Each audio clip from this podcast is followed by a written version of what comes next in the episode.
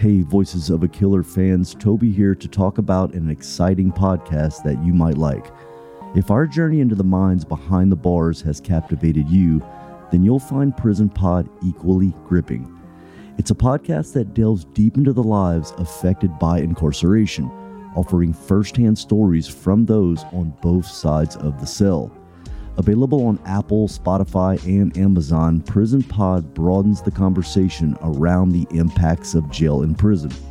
Search for Prison Pod wherever you get your podcast to listen to the real stories of those living a life defined by bars.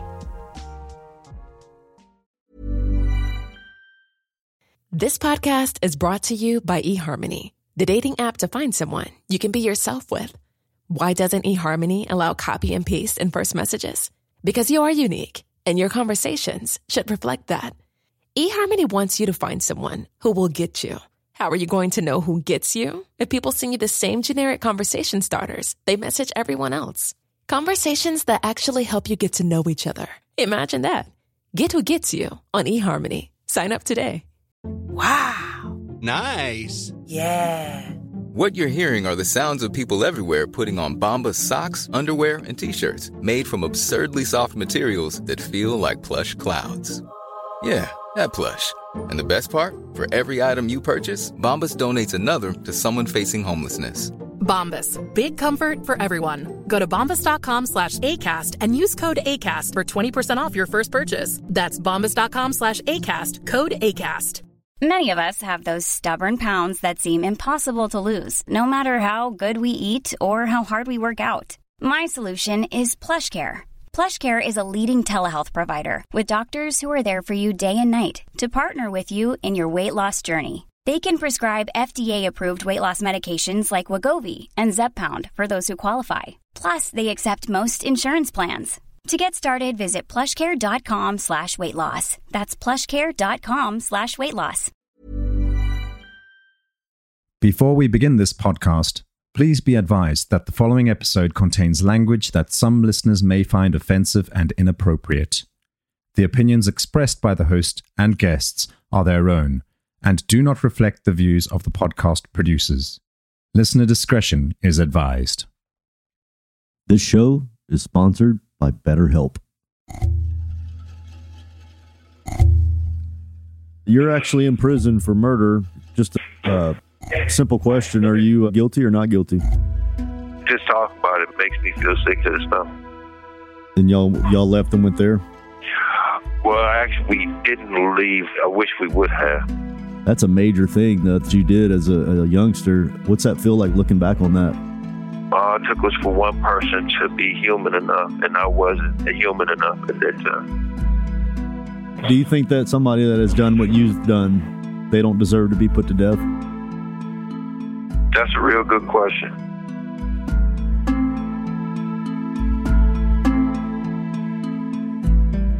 You are now listening to the podcast Voices of a Killer. I'm bringing you the stories from the perspective of the people that have taken the life of another human and their current situation thereafter in prison.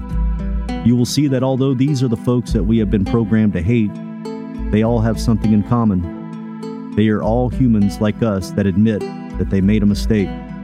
Will you forgive them or will you condemn them? They are currently serving time for their murders, and they give us an inside glimpse of what took place when they killed and their feelings on the matter now. Here are the voices of those who have killed.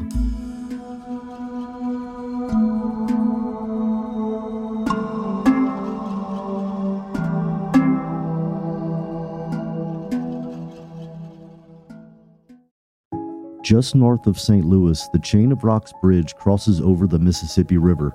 It's named after a stretch of rocky rapids, the Chain of Rocks, that makes the river incredibly dangerous to navigate. The bridge itself, large and angular, connects the state of Missouri and Illinois. Although once a bustling interstate route, its sharp bend and narrow lanes led to bottlenecks in the traffic. So by 1968, the bridge was closed and was left to stand, abandoned and empty for many years.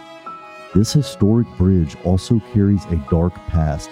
In 1991, it was the seat of a crime that shook the city of St. Louis. In a highly publicized trial and emotional case, four young men were linked to the rape and murder of two sisters, Julie and Robin Kerry. Today, we're talking to one of those four men, Reginald Clemons. After 25 years of denying any involvement in the crime, Reginald is finally ready to come clean about what happened that April night in 1991. In this interview, he talks to us step by step through the timeline of the night. In Reginald's own words, you'll hear about the police's brutal interrogation tactics and what it's been like to spend all of his adult life waiting for his execution on death row. The Kerry sisters case has been ongoing for over a quarter of a century. Now, as Reginald Clemons takes accountability for his crime, we invite you to listen to this, the final chapter of the story. Sit back and listen closely to this 25 year old crime on this episode of Voices of a Killer. So, Reginald, you from Missouri? Yes, I am. St. Louis, Missouri, North County. You was born in St. Louis? Yes, at uh, Barnes Jewish Hospital. Did you have any siblings? Yes, I have had six brothers and one sister. Yeah. Do you have support on the outside? My primary support is my mother. Yeah. How old are you right now? I am 53 years old. 53. So, what was St. Louis like uh, whenever you were growing up in your area? Well, it was uh, a lot of red line areas as far as the north side of St. Louis was North County was primarily white, and then you had North City, which is mainly black. Most of the metropolitan areas were were black back then, were and uh, were African American, and then the surrounding uh, counties were white, and then you had parts of the north side, west St. Louis, that were high crime, and then there was areas in South St. Louis that was high crime. But as you went further out, all of Lindbergh used to be considered a suburban area, and so it was that's how it was back then. That was back in the 80s up to 91. I got locked up in 91. So from what mm-hmm. I've heard, it is not the same city anymore. It's so much flipped around. Where the whites used to live is where the blacks are, and where the blacks used to live is where the whites are. So there's a lot of shifts in demographics. Then there's gangs that I've never heard of. so it's it's a lot of different stuff that, that has changed. In the, I've been locked up for 32 years now. Yeah, so I've actually interviewed a fellow that he got locked up when he was 15 or 16 years old, and then he got out, got committed. They charged him with seven more murders while he was on parole, but he was with the Boys of Destruction. Are you familiar with them? I've heard of them, but yeah, Boys of Destruction. I've heard of met quite a few of them since I've been in here. Was that were you around that whenever you were growing up as a kid? When I was growing up as a kid, it was this was crazy because I would grow up. We was doing break dancing and stuff. We had break dancing crews, and somehow the break dancing crew. Well, we used to get in a fight sometime with other break dancing groups and stuff over girls and things like that. But those are just little fist fights. But somehow breakdancing turned into gang affiliation, and then gang affiliation came with guns, drugs, and violence. So interesting. And you got into the drugs and violence and all that stuff. No, no, I stuck with the fist fights and breakdance. Yeah, and I'm saying I wasn't no angel. I'm saying I, I got high here and there. I'm saying bought and sold a joint here and there, but I wasn't. I didn't buy no bales of weed sell pounds or anything. Well, did you do hard drugs like cocaine? I I tested it. I tried it out. I was more scared of it than anything to try and use to to, to be a cocaine user. Because I'm saying because the thing because I got a brother that that's strung out on cocaine. So seeing how he was living his life well, he I was saying he worked at Chrysler, so he had a real good back then. Chrysler was a real good paying job. That was a job we could pay a house note and a mortgage, right? Yeah. But I was saying, but he used to struggle. Yeah. So the time that this happened, the time that this murder happened, If I was to ask somebody who was Reginald Clemons at the time that this happened, who would they? What would they? How would they describe you?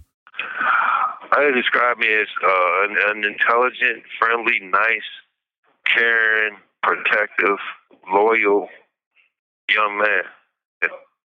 That was an accurate description that I failed to live up to fully. Why is that? I'm saying because I participated in a, in a gang rape, and I, the only thing I don't like chalking it up to me being because well, one of my co-defendants is was 24 years old, and I looked up to him. And there's a part of me that's a follower. Even to this day, I kind of shy away from leadership. I don't want to minimize my own culpability and responsibility for my own hmm. actions, but I do try to understand what I, why I did something that I'm against in a way. Reginald Clemons hasn't stepped foot in the free world in the past 30 years of his adult life. The St. Louis he knew then is very different from the one today.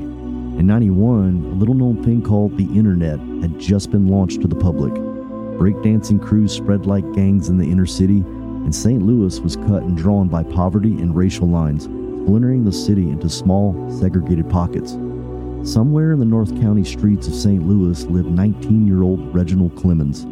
He came from a large family, eight kids, and two loving parents who instilled strong home values in their son. As a kid, Reginald was creative and inventive. His room was full of contraptions, flickering lights, and motors, and his father liked to tell people how Reginald once dismantled and reassembled his Longines watch piece by piece. Although he dabbled in drugs, Reginald's criminal record was clean and his life was full of youth and promise. Around the same time, just west of St. Louis in Columbia, two sisters were enrolled at the University of Missouri. Julie and Robin Kerry, like Reginald, were young with bright minds and futures. At 20, Julie was an aspiring writer and poet. Along with her 19 year old sister, Robin, Julie was passionate about social justice issues, and the sisters spent their spare time volunteering in the fight against AIDS or advocating for the homeless. Maybe the best way to sum up who Julie was was through her life motto, which was plastered on a poster in her bedroom. Quote, Who says you can't change the world? Unquote. It was spring break in 91, and the two sisters were visiting cousins in St. Louis. One April night, they took their cousin, Thomas, north of the Chain of Rocks Bridge to show him a poem Julie had written in graffiti on the bridge. It was titled Do the Right Thing in white letters and signed Jules with a peace sign. Eerily, the poem ended with the words, We've got to stop killing each other. Little did Julie know that these words would foreshadow tragedy as the Kerry sisters' lives crossed with Reginald's. So, Reginald, you're actually in prison for murder. Just uh, how old were you at the time? 19. 19. And how old are you Yeah. now? 53 now. 53. What year was this? It was April 4th and 5th of 1991. Simple question. Are you guilty or not guilty? I am guilty of participating in the crime of rape that led up to the murder. Uh huh. I didn't actually commit the murder. So, did I hear did I hear you correctly? You said gang rape. Yes, So you were involved in a gang rape? unfortunately, yes. Yeah. Who was the victim in your case? Robin and Julie Kerry, they were sisters, and they were hanging out on a bridge with their cousin Thomas Cummins. He's their cousin. He was visiting from out of town, Yeah. and they were hang- they were hanging out on a bridge. And who were you with? I was with my friends. Well, I felt like they were my friends. Somebody I was hanging with um, Marlon Gray, Antonio Richardson, and Daniel Winfrey. Yeah. And what what was the evening like for you guys? Are y'all getting drunk? Or y'all doing getting dr- doing drugs or what? Well, we we was getting drunk and we tried and we smoked some weed earlier and we tried to smoke uh joint up there on the bridge, but it had dried out all the way. It hadn't fully cured, so Is that when y'all noticed the the girls there? as we were leaving, yeah.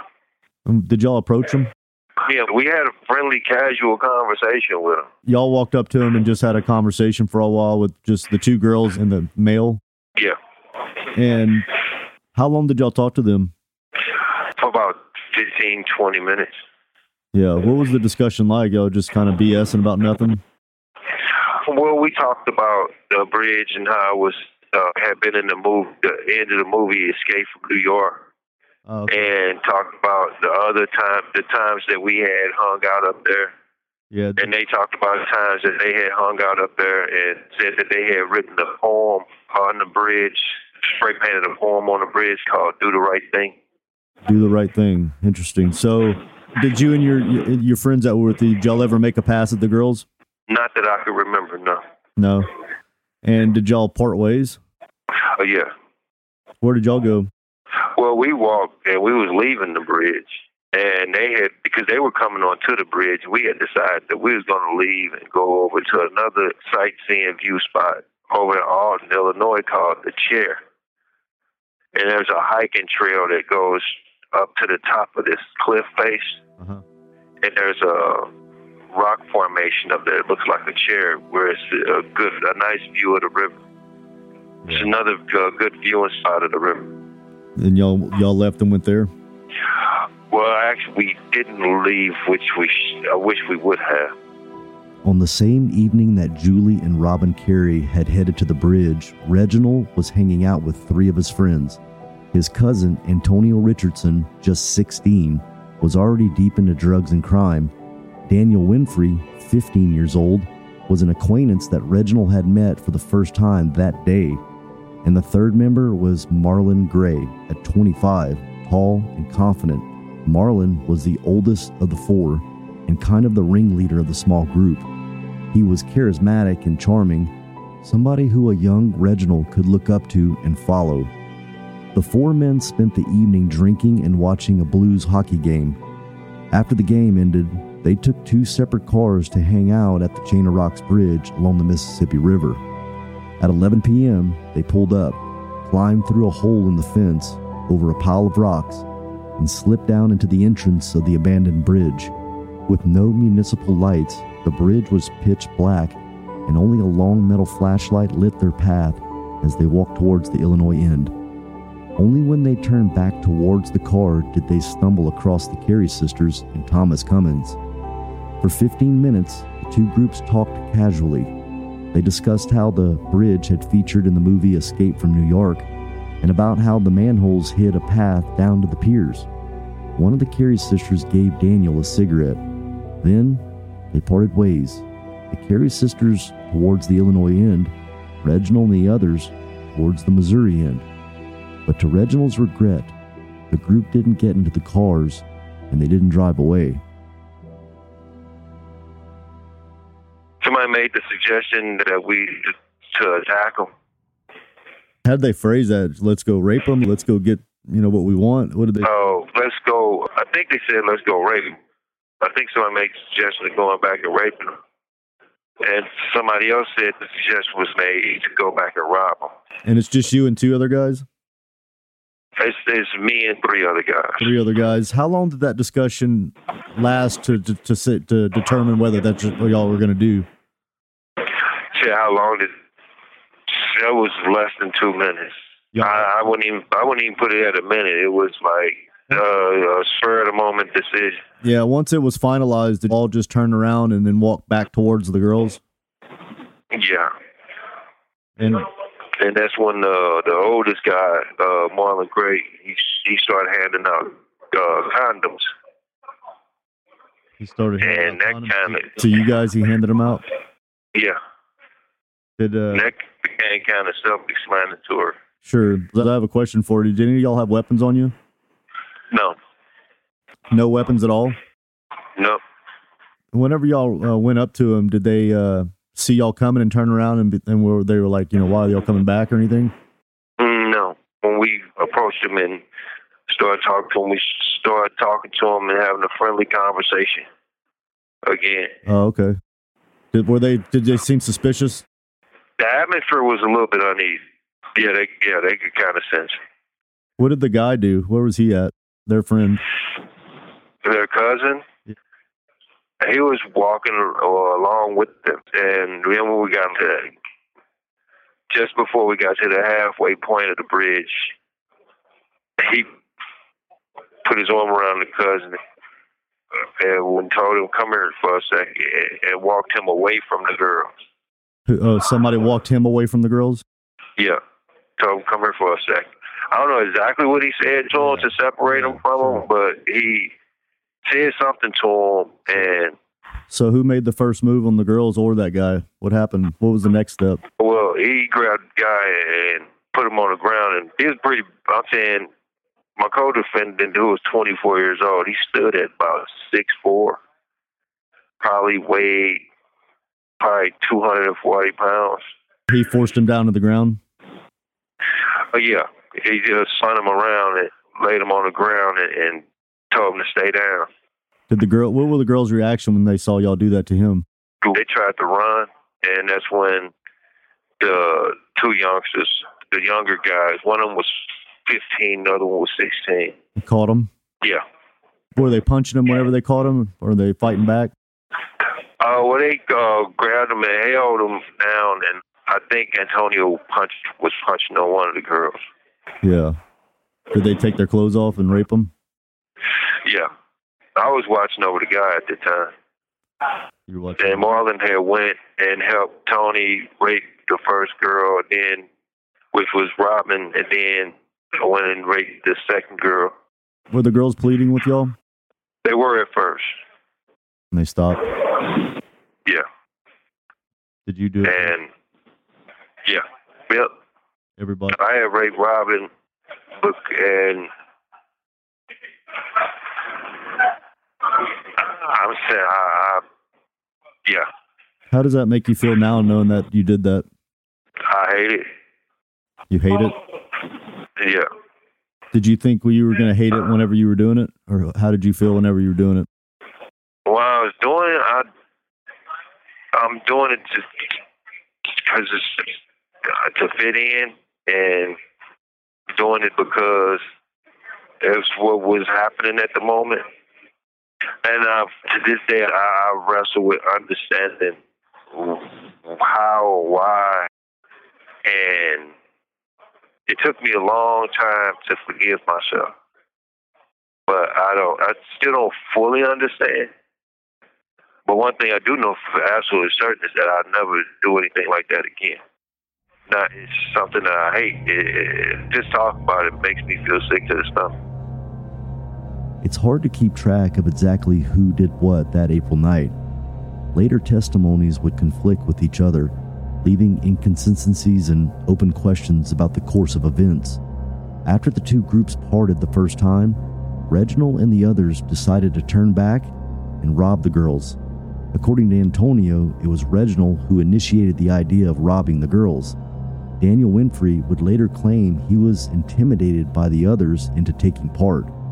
And in Reginald's account, Marlon Gray handed out condoms as the men walked back up the bridge, essentially turning what could have been just a robbery into a brutal gang rape. The details are graphic and hard to hear. Thomas Cummins was pinned down by the tall figure of Marlon Gray. The clothing of the Kerry girls was ripped off. Then, the men took turns raping Julie and Robin Kerry as they screamed, pleading for help. A casual, chance meeting on an old bridge had descended into senseless, abhorrent violence, and Reginald, caught up in the peer pressure of this moment around his friends, had abandoned the values he stood by. So, what did y'all do afterwards? Well, dude, after they were raped, Thomas Thomas, he was robbed. I don't know who robbed him. I think it might have been Tony. It was either Tony, Tony or Danny. I don't know. Rob Thomas Cummins. But I know that me and Tony got into an argument about whether or not they'd live or die because he said something about killing. That they said we got to kill him, and I'm like, what? No. So, hold on a second. That's when I and that's when I snapped out of this. Well, I wanted to ask you whenever y'all were arguing about that, did the victims hear y'all talking about that? Yeah. Were they pleading and saying, you know, whenever they heard that, were they pleading with you? Well, only the guy heard it.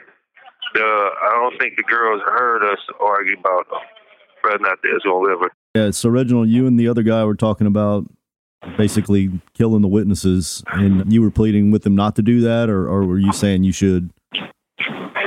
No, I was telling them no, but they're not doing that, and that's not what's gonna happen. We uh, Did you pretty much lose the vote? Did the other guys know? No, we have to do this. no, the other two guys had already left the bridge by that time. Oh, they ran off. Yeah, I don't know the reason why it trickled off that way. Well, no, I, well after he got to talk, that's, that's I remember now. After he got to uh, talking about let's kill him, that we need to kill them and everything. I didn't know why he had started saying that. Later on, I found out because he realized, seeing that the guy had a badge in his pocket. And that's why he decided. That's why he flipped and was talking about killing him. So But at the time, I didn't know what it was. Yeah. But when he started saying that, that's what snapped me out of going along with all this bull crap, going along with what all was going on. Because I'm like, no. What did you do? Did you run off, or did you stay around him? No, I told him, no, we're not finna kill him. And then I told Marlon Gray had already left. So I told Daniel Winfrey So, to go get Marlon. so who's holding? And then that's, the girls aren't getting back up and running away, or they hurt too bad? I think that's probably hurt too bad. Wow, so y'all hurt them pretty bad right there. I, I, they didn't try to run away at that point. Okay, So yeah, it is hurt too bad to resist anything. what happened next? So I, that's I told them that we was gonna put them up under the bridge without their clothes on, so they couldn't follow us. That was my logic at the time. They were still alive at this point, and y'all took them underneath the bridge. Is that what you said? Yeah, when we put them up under the bridge, laid them down on the bridge, and left. And we were we were supposed to be Hold on. Daniel with Daniel Winfrey. Yeah, Hold on a second. Uh, When you put them underneath the bridge, are they talking to you or conscious? I didn't get down up under the bridge at that time. Do you know if they were still alive at this point? Yeah, they were still alive. But you didn't help them put them underneath the bridge. Yeah. So then, because there's a pla- there's a platform right there. We laid them on the platform. So did you walk them? Did they get up and walk over there, and, and you set them down, or did y'all have to drag them over there, or what? Yeah. No, we walked them over. Okay, so they're not talking to you or anything. No, And then what happened? and then put them up under the bridge and laid them down on this platform that was up under the bridge and started leaving. Yeah. And Daniel Winfrey had already left because when we was putting the girls up under the bridge, I was just trying to get everybody to leave because I'm not. I'm saying it's gone too far. And it, like I said, that's when started talking about killing somebody. That's what snapped me out of whatever stupid mind thought process I was in, or whatever. And then what happened? Wherever my head was at, that snapped me out of it. When you say snapped you out of it, do you mean now you're like jumping back over to where you're going to call the police and stuff? Well, where I don't want to continue to be a part of this. Okay. So what ha- what was the next step then after that? Y'all put them underneath the bridge, laid them up underneath there, Yes. and then you were the last one there. No. It was me and Tony were the last ones there. Okay. And what happened next? And we started running to leave, and that's when Tony turned around and went back. Tony went back and did he go over there and kill him? But yes, he lined them up and pushed the two girls from behind, and then told the guy to jump. Oh, he shoved them off of a bridge. Yeah, And what what was below the bridge? Water or water. was it a very far distance? Yeah, it, it has. It's a. It's high enough to probably, to knock the wind out of. So did you watch him push him? Yeah, I saw it when I climbed up under the bridge. Right when I got up, climbed up under the bridge, I saw him push pushing the girls. Did you push any of them? No. The four men had raped the Kerry sisters and robbed their cousin. Now they were left with three potential witnesses. What should be done with them? Of course, it was dark and there was a good chance that the three couldn't see any of their faces. But Antonio found a firefighter badge in Thomas's wallet and panicked, thinking Thomas was a police officer. He fought with Reginald about whether or not to kill and silence them, or let them go and risk being caught. Eventually, Antonio and Reginald forced the three through a manhole on the bridge which led down to a substructure. They were lined up along the pier that lay over the dark, swirling water of the mighty Mississippi River beneath them. Then, the Kerry sisters, naked and bruised, were pushed into the river. Thomas was forced to jump. All three took a 70 foot fall into the icy, rough rapids of the Mississippi below. This part of the case has been subject to a lot of debate over the years. Who exactly pushed the girls off the bridge, sending them to their deaths? According to Reginald, the culprit was 16 year old Antonio. Reginald totally objected to the idea of killing them. By that time, Reginald had snapped back to reality and he refused to cross the boundary into becoming a killer. In this story, Reginald was an accomplice to murder, not a killer himself, but Reginald also recognizes today that his hands are not clean. He did nothing to stop Antonio as he watched him push the girls and Thomas off the pier. More on that after the break. This podcast is brought to you by eHarmony, the dating app to find someone you can be yourself with. Why doesn't eHarmony allow copy and paste in first messages? Because you are unique, and your conversations should reflect that. eHarmony wants you to find someone who will get you. How are you going to know who gets you? If people send you the same generic conversation starters, they message everyone else. Conversations that actually help you get to know each other. Imagine that. Get who gets you on eHarmony. Sign up today.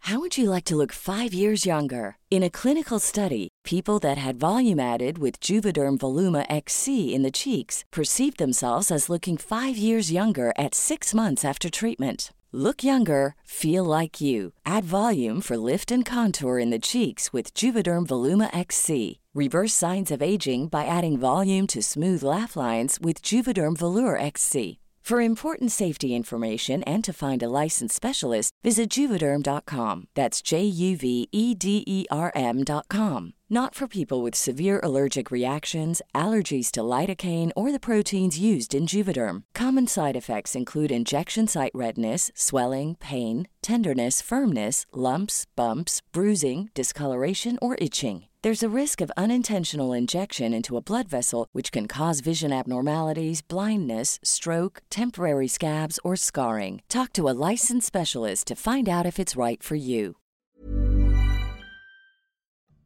This show is sponsored by BetterHelp. Hey everyone, Toby here.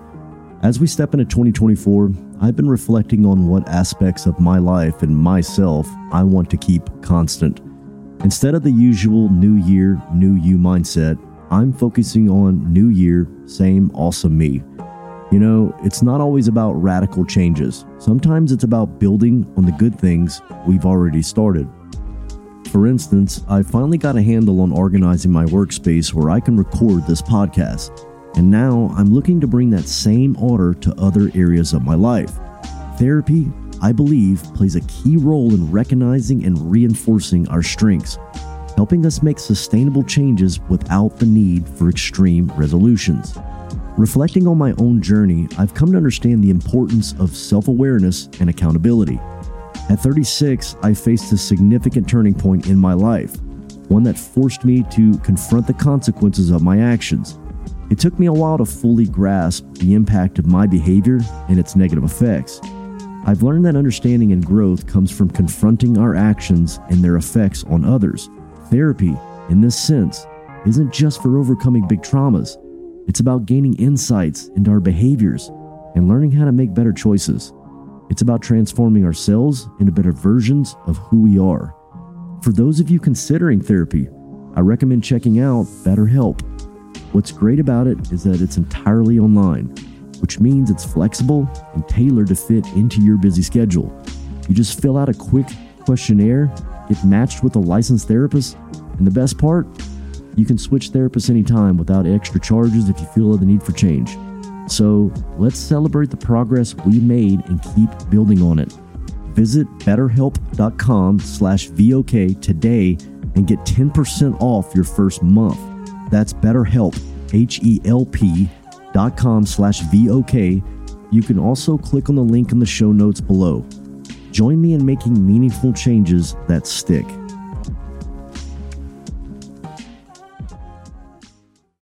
What was that like watching that? Somebody being pushed to their death? Not just one person, but three. Uh, it's something that's locked in my head that I try not to think about, but I do. Do you ever have nightmares over it?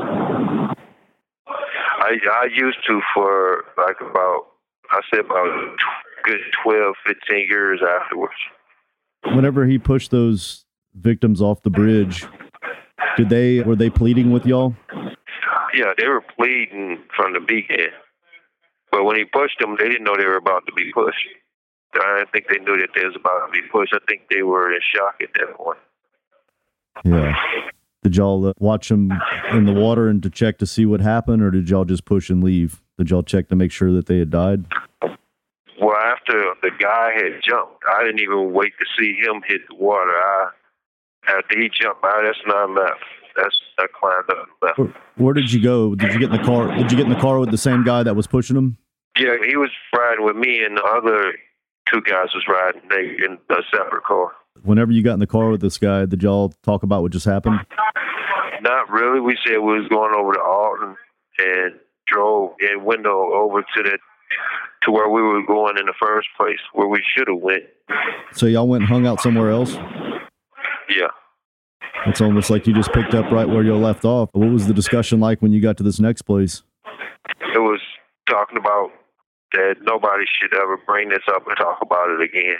Right. So y'all had a pretty good discussion about what not to say and, and all that stuff. After y'all were done with that discussion, where did y'all go? They went to Wentzville and then we rode, drove back to St. Louis. How long was it after that happened that day? Did you uh, hear it in the news or get contacted by the police or anything? Or hear it from your friends? Did No, discuss it uh, again? It happened on a Thursday, Thursday night, Friday, early hours of Friday morning, and the police came and arrested me. Well, came to pick me up for questioning on Sunday. So from Thursday to Sunday, you were free. What was it like being that that time period? What did you do? What were you thinking? I was just, I was trying to figure out what should I do, and I didn't know what to do. Yeah. I didn't know what should I do uh, if I should call the police or if I should just stay quiet, not say anything. So Did you tell anybody? that's when no. Well, the next morning I seen the bridge, Chain of Rocks Bridge, on the front page of the newspaper. Oh, you did see it on the uh, front page of the newspaper. Yeah, when I seen it on the front page of the newspaper, I didn't even need to read the article or anything. But did you read the whole article? No. You just you, you wanted to kind of not think about it. You did you just saw it and uh, carried on. Right. I never thought about that till now, but yeah, I, I, I, I saw it and I didn't want to think about it. Minutes after the incident, Reginald and his friends left the Chain of Rocks Bridge. Stopping at a gas station for food and cigarettes, they drove up to an observation cliff known as the Chair. As they overlooked the same dark Mississippi where the Kerry sisters had just drowned, the four men promised not to speak about the night ever again. But if Reginald and the others thought that they'd silenced the witnesses, they were wrong. Thomas Cummins hadn't drowned. Let's wind back briefly to the moment when Thomas jumped off the pier. He'd plunged into rough waters and, fighting the current, caught sight of Julie. His cousin grabbed hold of him, but they were dragged below the water, and when Thomas resurfaced, Julie didn't reappear. Cummins swam to a steep riverbank near a wooded area a few miles down from the bridge. In the early hours of the morning, Thomas, covered in mud and silt, flagged down a truck and was taken to a police station. Initially, Thomas Cummins was an immediate suspect. Although Thomas told them the full story, police believed it was a cover up. Police found it suspicious that he had survived a 70 foot fall without major injuries. They had theorized that Julie had resisted her cousin's advances and fallen off the bridge, with Robin jumping in after her. To add to the police's suspicion, Thomas then failed a polygraph test. This was evidence enough for the police, and they arrested Thomas for the murder of his cousins. Perhaps that's where the story would have ended, with a wrongful conviction. The police followed a trail of breadcrumbs down another line of inquiry, and this led them to knock on Reginald's front door. So whenever the cops came and they did they barge in and arrest you, or they just knocked and said, "Hey, we want to talk to you." They, yeah, they just said they want to talk to me because I wasn't under arrest or anything. Yeah. Whenever you say, but whenever you they came there, you knew what was up. Did your heart kind of drop on? Yeah, I already knew. I think I was kind of numb a little bit. Yeah. I don't know. I don't, I don't really think I was doing too much feeling or anything. Yeah. Did you ride with them to the station? Oh yeah, yeah. What was that car ride Well- like? Did y'all talk about anything? Because I'm sure they probably wanted to wait till you got in there, right? No, they, they told me don't talk until don't say anything or Yeah. talk until we get to the station. Yep. Yep. Whenever you did get in there, did you uh, confess, or did they ask you where were you this night, or wh- what happened? Well, they asked me and uh, they questioned me and everything, and I told them about us going to the bridge and talking to the girls and their cousin, uh, Robin and Julie Kerry and Thomas Cummins. Yeah, let me stop you right there. Whenever you and the your buddies talked about not talking about this, did y'all agree that if y'all were ever questioned, did y'all come up with a scenario what to say if you were ever questioned? Mm, no, So you did admit that you were underneath the bridge, and that was not discussed prior to say, "Hey, we admit that we were at the bridge, but we don't know nothing about these people," or y'all didn't come up with any kind of plan like that. But you decided to say that, yeah, we were at the No. bridge. Yeah, I, yeah. I, I told them that we were at the bridge, and then we decided to leave. Okay, and they, And while we when we was leaving, we talked to some people, yeah. and then after we talked to them, we left. Did the detectives let you go after you told them that? No, they told me that they know what happened. They know I had something to do with what happened to them girls, How they and and they, that's when they started beating me and uh, beat me into confession. physically beating you? Yeah, How did they do that? the started with them slapping me in the back of the head, and then other detectives slammed my head against the wall, pulled my chair against the wall, and slammed my head against the wall, and had me sitting on my hands. Were you fighting back when they were doing that, or were you kind of scared of them? I was scared to fight back. And they had me and they had, they had me sitting on my hands. They told me to sit on my hands before they started to slam my head against the wall. How long did they get physical with you and to confess? I don't really know how long they were it's got physical with me, but it's probably it's so long ago, but it's probably about a good thirty minutes, forty five minutes or so. And you finally told the truth? Yeah. After you told them, did they stop getting physical with you? Uh, yeah. Did you feel kind of a relief to be able to tell them what really happened? I was I cried like a baby. I just I couldn't quit crying the whole time I was telling them about it. How did they know to go to you? Well, they had found a flashlight that we had lost on the bridge, and the flashlight ended up leading them to Tony Antonio, and Antonio Richardson told them who I was and where I lived at. At the time, they had to release him because he was a juvenile. Oh, They took him in for questioning, uh, obtained information from him without any parent or guardian present or an attorney. So after they got information from them, they had to release him. gotcha. And then they got your name and went to you. Right. Whenever you they finally got the confession out of you, and you're basically put in jail, did you have a bond or was there no bond? The first time around, there was no bond. There was a bond for two hundred and fifty thousand. What do you think about that day? That's a long time ago. You were a young adult, and now you're a, a mature adult. Wh- What's what does that feel like to look back on your younger self and, and know that you went through all that? That's a pretty. I mean, the rape is in itself was really difficult for me to hear. I can't lie; I was cringing the whole time, and then uh, trying to imagine what it would that would be like, and then to lead to the whole death. To top it off, that's a major thing that you did as a, a youngster. What's that feel like looking back on that? It feels horrible. It feels stupid and confused.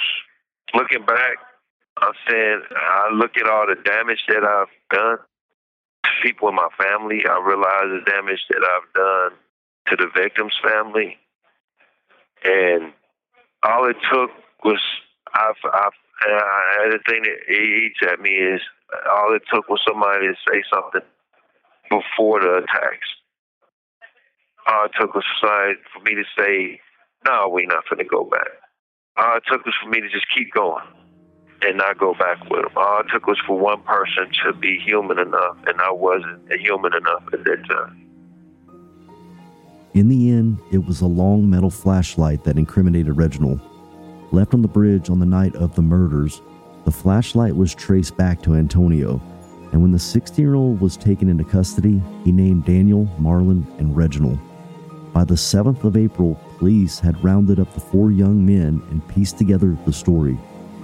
Both Antonio and Daniel confessed the full chain of events, Daniel taking a plea deal to testify against the others. The older two, Marlon and Reginald, denied involvement, but both were beaten brutally into confessing that they'd raped the two women. Reginald ended up in a hospital because of his injuries. At the end of the interrogation, police were left with four stories that were consistent with what Thomas had told them. Thomas was cleared and released, and the four men awaited their day in court. Halfway down the Chain of Rocks Bridge is a state border. The west half of the bridge falls in Missouri and the east half in Illinois. That detail mattered considerably in the lead up to Reginald's trial. Prosecutors argued that the Kerry girls were pushed on the Missouri side of the bridge, which meant that Reginald would be tried in Missouri. Today, Missouri allows the death penalty, while Illinois does not. And even in 1993, Reginald's lawyer believed that a Missouri trial would be unfavorable towards Reginald. The prosecution sharpened their case, the jury was assembled, and Reginald prepared to face a Missouri courtroom, knowing that a death penalty sentence was on the table. Yeah, whenever you went to trial, did you plead guilty? No, I, I took it all the way to trial, and I didn't testify at trial. So you decided that even though you confessed to the police that you were going to try to say that you didn't do anything? I, I, I never did take the stand because I didn't want to get on the stand and lie. Right. Your your not guilty plea was basically trying to say that you had no involvement whatsoever. Right. That's I I, I lie by omission. What did they sentence you to? I got sentenced to death. And I had an execution scheduled uh, June 17th of uh, 2009. And on June 5th, I got blessed by God to get a stay of execution. Is that stay permanent, or is it was it just a when the I mean, kind of key me on on stay? I want to make sure I understand this, and I'm pretty sure it is. Well, stay of execution, uh, halt stay execution. And I said I got blessed by God because a, a bird came and sat with me all day that day. And I didn't know why at the time, but at 4:45 that afternoon on June 5th, I got a stay of execution, which means it halted the proceedings of a hostile execution on June that was scheduled for June 17th. And then an order was a month later. An order was issued to open and review my whole case, and my case got thrown out in 2015 based on police brutality of all things. And I say that because police brutality is hard to prove even if you have a video of police brutality. So that's where I, I know I'm blessed by the mercy of God. Yeah. Did your uh, co-defendants did they go to trial as well? Yes, Marlon Gray and Antonio Richardson went to trial as well. So what did they get? Oh, they got a death penalty. And Daniel Winfrey, he testified on behalf of the state for a 30 year deal. Gotcha. And do you feel like the guy that testified for the state, did he do as much as anybody else? No, not really. No. Okay. So is the other, the co defendant that got the death penalty, is he in the same prison as you or is he in Licking or what? Well, Antonio Richardson, he got taken off of death row based on a juvenile law. Gotcha. He was the one that was 15 at the time? Yes. And Marlon Gray ended up, he, he got executed on October 26, 2004. How much of a role did you think he played in all of it? Well, he, he was a 24 year old. He was the one that was, he was the one that was, uh, that was in charge. Yeah. Is he the one that also pushed him off the bridge? No. No, he wasn't on the bridge at the time that, that they were pushed off. What happened to the one that pushed him off the bridge? He was a juvenile at the time, so he ended up getting taken off of death row under the juvenile law. Yeah. Is there a chance that you can be put back on death row?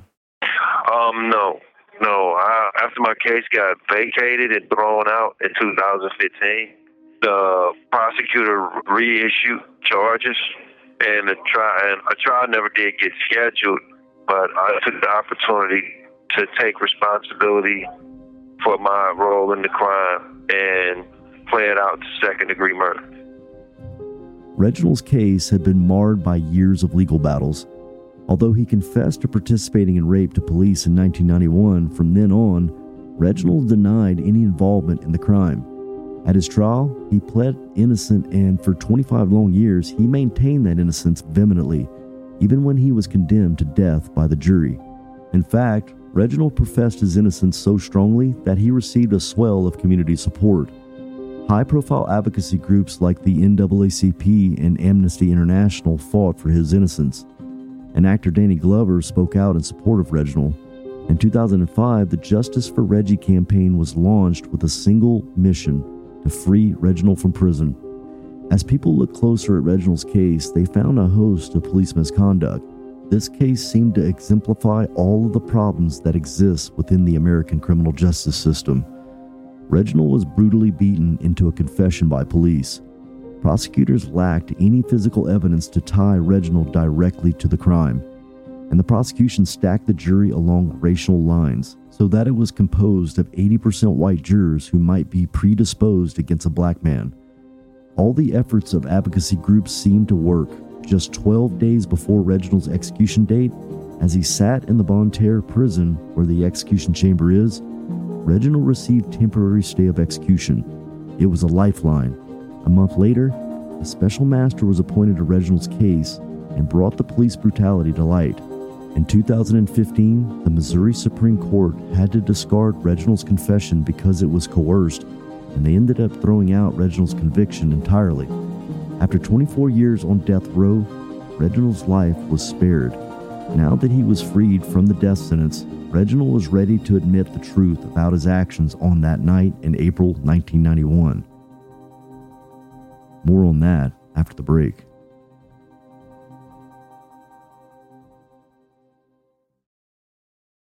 Whenever you were on death row, did you uh, think about death a lot? I, yes. Did you think about the act of dying and death, or both, or, or what? Yeah, very much so. Yeah, and I t- tell me if this is true or not, because uh, believe it or not, I mean, I, I I talk to a lot of killers, and some of them that are housed with death row inmates, and I've been told that being on death row, that some people that the thought of that, the thought of someone having a death date and somebody else is going to kill them in a certain way, you could kind of go crazy thinking about it. Is that kind of something that you've been through? Fortunately, my loving mother visited me every week that I was on death row. And I'm saying my faith and God has helped me hold it together. But I have seen some people straight lose it, where whatever humanity they had, I'm saying it's the stress of possibly being executed and being on death row for an extended period of time at a certain point, it, a person kind of reconciles to go ahead and be executed instead of continuing to be under that pressure. Was suicide ever an option? No. That is something that I don't never let be an option. I'm saying, as the thought ever crossed my mind, I'm saying I'm, I'm a thinking, feeling human being. Yeah, the thought crossed my mind, but it's definitely not an option. I'm far from suicidal. As, because suicide is an extremely selfish act. Because sure. somebody in this world loves you. And that's who's going to have to live with my pain. I always felt that way about the death penalty, that it punishes the family of the condemned mm. more so than the condemned because my execution will only last, the procedure itself will last 15 minutes max according to the protocol. But after those 15 minutes, my family has to live with it. My family still has to live with what I've done. And I've apologized to my family. Have you ever gotten any yeah. hate mail from the hate mail from the victims or anything, or the public or anything? I ended up locked up with one of the victim's family members, and he overheard me taking responsibility for my for the crime, for my role, and everything. And he found it in his heart to forgive me. which meant everything. Did he approach you on that matter? Yeah, yeah. What was that like? That was weird. You already knew that this was a family member. I didn't know. I didn't know who he was. Somebody approached me and told me that a, fa- a member of the victim's family is here, and they heard you taking responsibility for your role in the crime. And they said they're working on forgiving you, but give them time. They'll approach you when they're ready. And I respected that. I didn't try to find out who he was or anything. And if he saw fit to, to do me harm at that time, I felt like he had the right to. Uh, I thank God that he had in his heart to forgive me because that helped me heal a little bit and reclaim some of my humanity and help me to try and give back and help me to forgive other people. Do you think that somebody that has done what you've done, they don't deserve to be put to death? That's a real good question.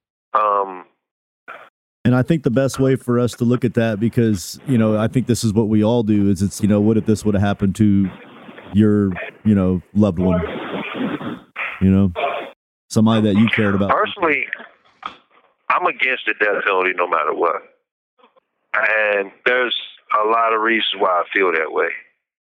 What's the main reason? One thing what you say is for do a person deserve to be executed? I, I did say that if he did see fit to do me harm, he'd have been well within his rights. But I don't think the state should be executing people. That's the best way I think I could possibly answer that. Debates over the death penalty have been waged constantly in the U.S. Currently, execution is an available form of punishment in 27 of the U.S. states. But not everybody who is sentenced to death is guilty.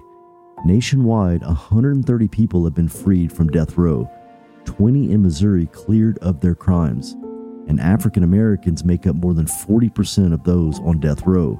In an interview, Reginald once compared death row to quote unquote, it's like somebody pointing a gun to your head every day and telling you that I'm going to kill you someday. I just haven't decided when. Should the state have the right to take somebody's life? To Reginald, that's an ethical line that should never be crossed. And strangely enough, Reginald shares this belief with one of the victims of his case. Julie Kerry was a member of Amnesty International, and during her brief life, she opposed the death penalty. Three weeks after she was pushed off the bridge, Julie's body was found 150 miles downriver near Caruthersville, Missouri. To this day, Robin Kerry's body has never been recovered. The last 32 years have been excruciating for the Kerry sisters' family, as they were left with unanswered questions, imagining the horrors that the two girls went through in their final moments of their lives. But in December of 2017, the family got a small slice of closure when Reginald finally publicly admitted to his guilt in the crime. He admits responsibility for both the rapes and being an accomplice to the murder, as he wasn't able to stop the girls being pushed. Finally coming clean, Reginald had also apologized to Jenny Kerry, the long suffering victim's mother, saying, quote unquote, I'm sorry, Mrs. Kerry, for all I've put you through. When Reginald committed his crime, he was 19. Now he's 52. In the final chapter of the story, Reginald Clemons has another opportunity to find peace with his past and make amends for his future. So Reginald, looking back, looking back on the moment that you guys decide that moment that y'all had actually walked away and were were discussing going back, that moment that you actually triggered into action. Looking back at that moment, what would you say to somebody that was, you know, that's 15 years old, 19, 24, all hanging out a group like that and there's this moment, what was that moment that made that happen that somebody else can know and to look for or you know what I mean? That is a time for you to take courage because you will hate yourself for a long time. You will it'll change your life for the rest of your life. So if you find yourself in a stolen car, get out. If you find yourself where some people walk around with a gun that they know that you know and they know that they're not supposed to have. Excuse yourself from the situation. Or find a way to tell them, find the courage to tell them what they're doing is wrong. Because sometimes just telling somebody that at that moment can snap them out of what they know is wrong and they and their humanity and everything. Sometimes it, it, all a situation take is for somebody to speak up and say what makes sense, and that helps. Are you ever in contact with your uh, co-defendants? I have been because we were locked up together, but I haven't been in contact with Daniel Winfrey. But I do understand why Daniel Winfrey testified uh, for the state because I'm saying it, it was the only right thing to do. Yeah. Are they all remorseful? Do you know if they are? I don't know. I think I like to believe that Marlon Gray was remorseful, but he didn't want to say it publicly because there was a lot of publicity in the case. And I like to think that Antonio Richardson is remorseful because I, would hate to think that somebody could do something as horrible as what we did and, not feel sorry for what they done. It's definitely a pretty difficult story to hear. I'd probably say one of the worst I've heard so far. I am happy to hear that you're remorseful about it and that and I can tell that you really are. It sounds like you're pretty happy not to be executed. Uh, honestly, I don't. I go back to the saying that you know, of course, if somebody hurt one of my loved ones, I want them dead. But obviously, there's also a lot of people that are executed that have been executed and they might have been innocent. So uh, that's and that's why I say God. I was blessed by God because there are innocent. I know that there's innocent people that were executed. I'm saying Larry Griffin is a person that was clearly innocent. The person that was shot with the person that was killed said that Larry Griffin didn't do it. But the state executed Larry Griffin because he wouldn't give them information. And this is documented. So if he got executed under those circumstances, and I didn't get executed based on police brutality, and that's where I'm. I, I owe a great debt, and I, I'm trying to strive for redemption, and I'm saying and, and help where I can. What's your next step in life now in prison? Because it's not like you're getting out, but you're going to live the rest of your life in prison now. So, what is that journey going to be like? Well, um, right now I'm working in this rehabilitation program called Reentry, and help people who already have outdates and on their way home prepare to go home and, and prepare to have a plan. Uh, called Reentry 2030, and it's supported by the governor of Missouri, Mike Parson, and the director of the Department of Corrections, and Presight. And I feel like it's it's an opportunity for me to help with crime reduction, help stop a person from going out there and committing crime like I should have did in the first place. Do you think it helps to you know talk to other inmates like that, or you think that uh, you know it's they're criminals that can't you know get over it? I believe it helps, and I've seen it help. I've seen the, the for those that commit to the program. I've seen the change. Well, Reginald, I appreciate you reaching out to me, man. It's it's it was a good interview. Lots of serious stuff going on. It's crazy that you're. I'm talking to somebody that was once, you know, going to be put to death by the state of Missouri. You know, crazy stuff out there going on. But uh, I'm glad you're remorseful, and I'm glad the world gets to hear that you're remorseful as well. So people are going to at least get to hear that you know you do admit that it was horrible and you're sorry for that. So that's a good thing. Okay, so appreciate it, man, and uh, take it easy. If you need something, give me a holler thank you for the opportunity to share my story, and I hope that it helps with criminal justice reform and helps to get somebody to to stop before they do something stupid. Uh, and I, I, do have a parolable sentence structure. Gotcha. And I see the parole board. Yeah, I see the parole board in June. I don't know. It's up to them. Sure. I'm just trying to heal and be the best man I can. All right, man. I appreciate it. All right. Have a good night, okay? All right, you too. God bless you. Yep, see you. Bye bye. All right. Bye bye. The caller has hung up.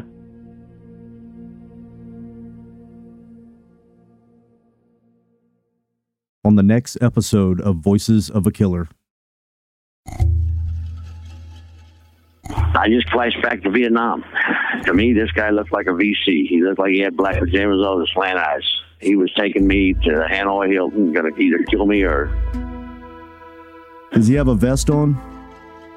Yes. And you put all four in the vest? I put all four in the vest, and one of them went through it. You're responsible for basically putting a bullet through another police officer's head. I really wasn't thinking about it. I've seen so much of that over Nam, bodies, dead bodies, stuff. I just reacted and responded, and away I went. Nothing really ever bothered me till I finally got straight off the acid later that evening. That's a wrap on this episode of Voices of a Killer. I want to thank Reginald for sharing his story with us today. His ability to be open and honest is what makes this podcast so special. If you want to listen to these episodes weeks in advance, you can now do so by joining our Patreon at patreon.com slash voices of a killer. There you will get access to raw interviews, unseen news coverage, and unique correspondence with the guests of Voices of a Killer. Head over to patreon.com slash voices of a killer to support the podcast. Your support is what keeps us passionate about bringing these stories to you. A big shout out to Sonic Futures, who handled the production, audio editing, music licensing, and promotion of this podcast. If you want to hear more episodes like this one, make sure to visit our website at voicesofakiller.com. There you can find previous episodes, transcripts, and additional information about the podcast. Lastly, if you enjoyed this episode, please consider leaving us a review on Spotify, Apple Podcasts, or wherever you get your podcasts. Your feedback helps us improve and reach new listeners. Thank you for your support, and we can't wait to share more stories with you in the future. Thank you for tuning in. I'm your host, Toby, and we'll see you next time on Voices of a Killer. Hi, this is Paige from Giggly Squad, and I want to talk to you about Splash Refresher and my water intake. Okay, so you guys obviously know that I'm a hydrated girly, but sometimes when you drink that much water, it starts to just taste bland, and you're just like, I need something to spice it up. That's why I love Splash Refresher. It has zero sugar, zero calories, and it's a splash of sweetness. And they come in five different flavors. They're so good. Wild berry, acai grape, pineapple mango, lemon, and mandarin orange. My favorite is the wild berry because I just I just love a berry. So if you're like me and you're drinking water all day, then try Splash Refresher. It's going to absolutely change your water game and it's good for you. ACAST powers the world's best podcasts. Here's a show that we recommend. The Real Housewives is a guilty pleasure for most, but if you're looking to not feel guilty about that pleasure, tune in to Everything Iconic with me, Danny Pellegrino, where I break down all the messy moments and behind the scenes antics of Bravo's popular franchise. And on Everything Iconic, I also interview celebrity guests like Kelly Ripa, Keke Palmer, Drew Barrymore, Cameron Diaz, and more about their guilty pleasures, their past work, and so much more. So if you're pop culture obsessed and find yourself watching way too much reality TV like me, tune in to Everything Iconic with Danny Pellegrino wherever you listen to podcasts. ACAST helps creators launch, grow, and monetize their podcasts everywhere. ACAST.com. Hey listeners, Toby here. We have a special announcement just for you. Voices of a Killer is launching its very own Patreon page, an exclusive platform that allows you to dive even deeper into the darkest corners of these gripping tales. By becoming a patron, you'll gain access to a wealth of exciting bonus content and behind the scenes exclusives that will keep you on the edge of your seat. Picture this at our lowest tier, you can have access to further content with exclusive letters, photos, and correspondence that have never been seen by the public before. At our producer tier, you will have the opportunity to engage with the team, participate in Q&A polls, and receive updates on upcoming episodes and developments. This tier is perfect for those who have a keen interest in the production process and want to be a part of shaping the show's future. You'll also have your name read at the end of our latest episodes. How cool. At the next tier, you'll have all this and the opportunity to join in our once in a month video chat Q&A session with me, the host, and our production team. allowing you to engage directly with the creators and further satisfy your curiosity. And for our premium tier, you'll have all this and the ability to listen to exclusive unedited raw interviews to really hear the true voices of our podcast.